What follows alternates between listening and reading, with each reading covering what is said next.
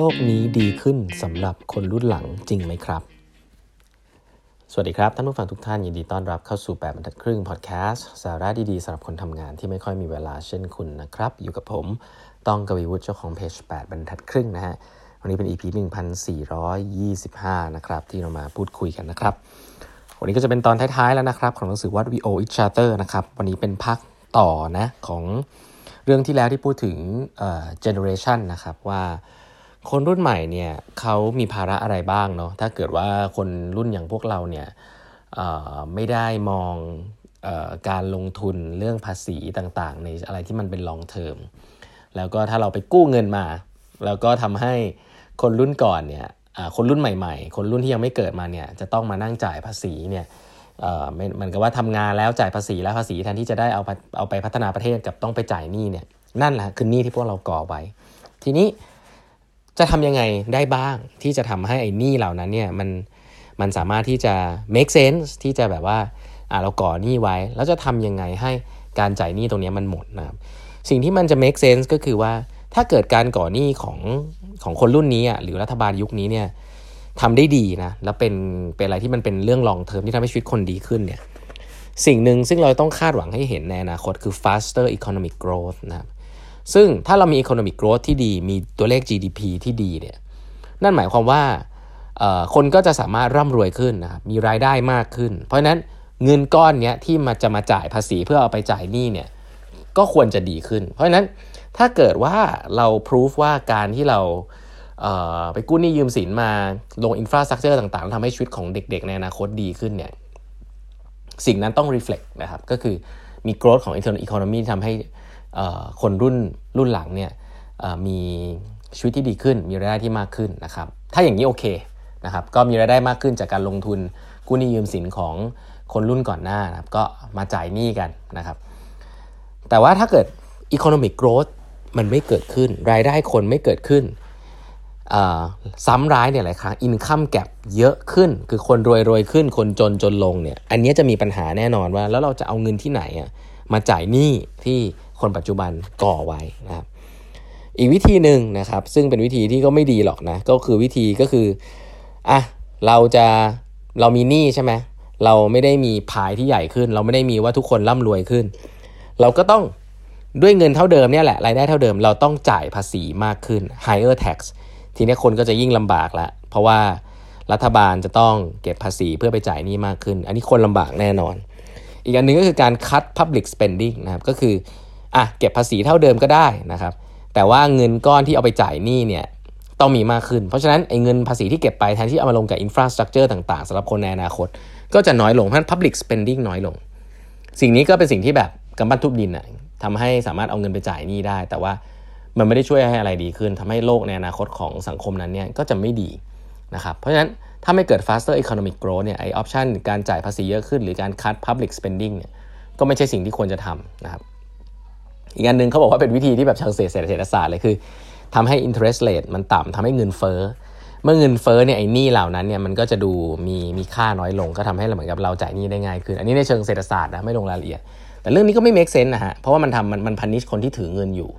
แล้วก็ทำให้ saving ที่คนมีเนี่ยยิ่งแย่ลงไปอีก ซึ่งปัจจุบันเนี่ยใครที่ถือเงินสดอยู่ก็จะเจอสิ่งนี้นะครับถ้าเงินเฟ้อคือเงินคุณมีอำนาจจับจ่ายใช้สอยน้อยลงเล่าให้ฟังเรื่องพวกนี้แค่จะบอกว่าในอนาคตเนี่ย ถ้าเกิดเงินที่ผู้ใหญ่ยุคเราเนี่ยไปกู้หนี้ยืมสินไว้จากต่างประเทศ เพื่อที่จะเอามาลงอินฟราสตรักเจอร์แล้วก่อให้เกิด faster growth ของ economic เนี่ยอันนี้โอเครับได้ทำให้คนในอนาคตมีรายได้เพิ่มขึ้นเอามาจ่ายหนี้บางส่วน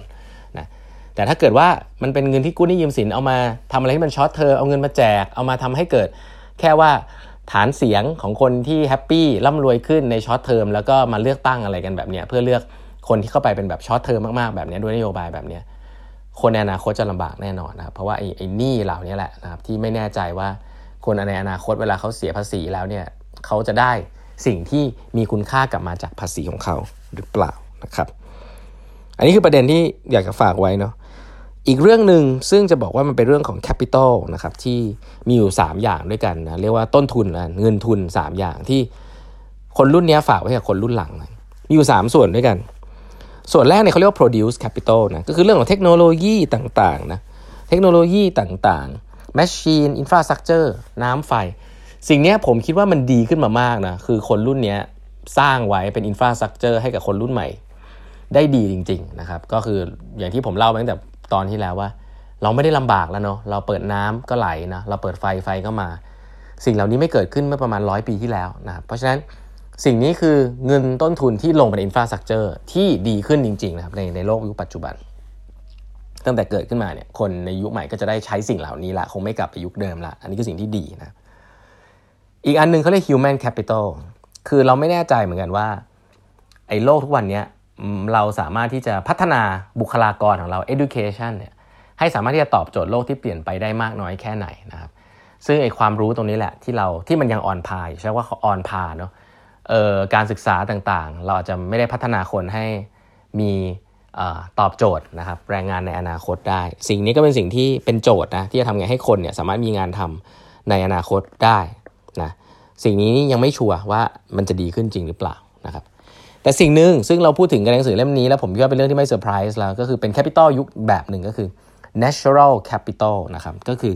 ผืนดินนะอากาศ biodiversity ต่างๆนะพันธุ์ไม้ต่างๆ พันธุ์ไม้พันธุ์สัตว์ต่างๆ สิ่งนี้เขาบอกมี research มาแล้วครับว่า โลกนี้ตั้งแต่ที่ผ่านมาเนี่ยในขณะที่ produce technology ที่ผมพูดถึง produce capital เทคโนโลยีต่างๆ มันดีขึ้น อินเทอร์เน็ตเราดีขึ้น เรามีเครื่องบิน เรามีหุ่นยนต์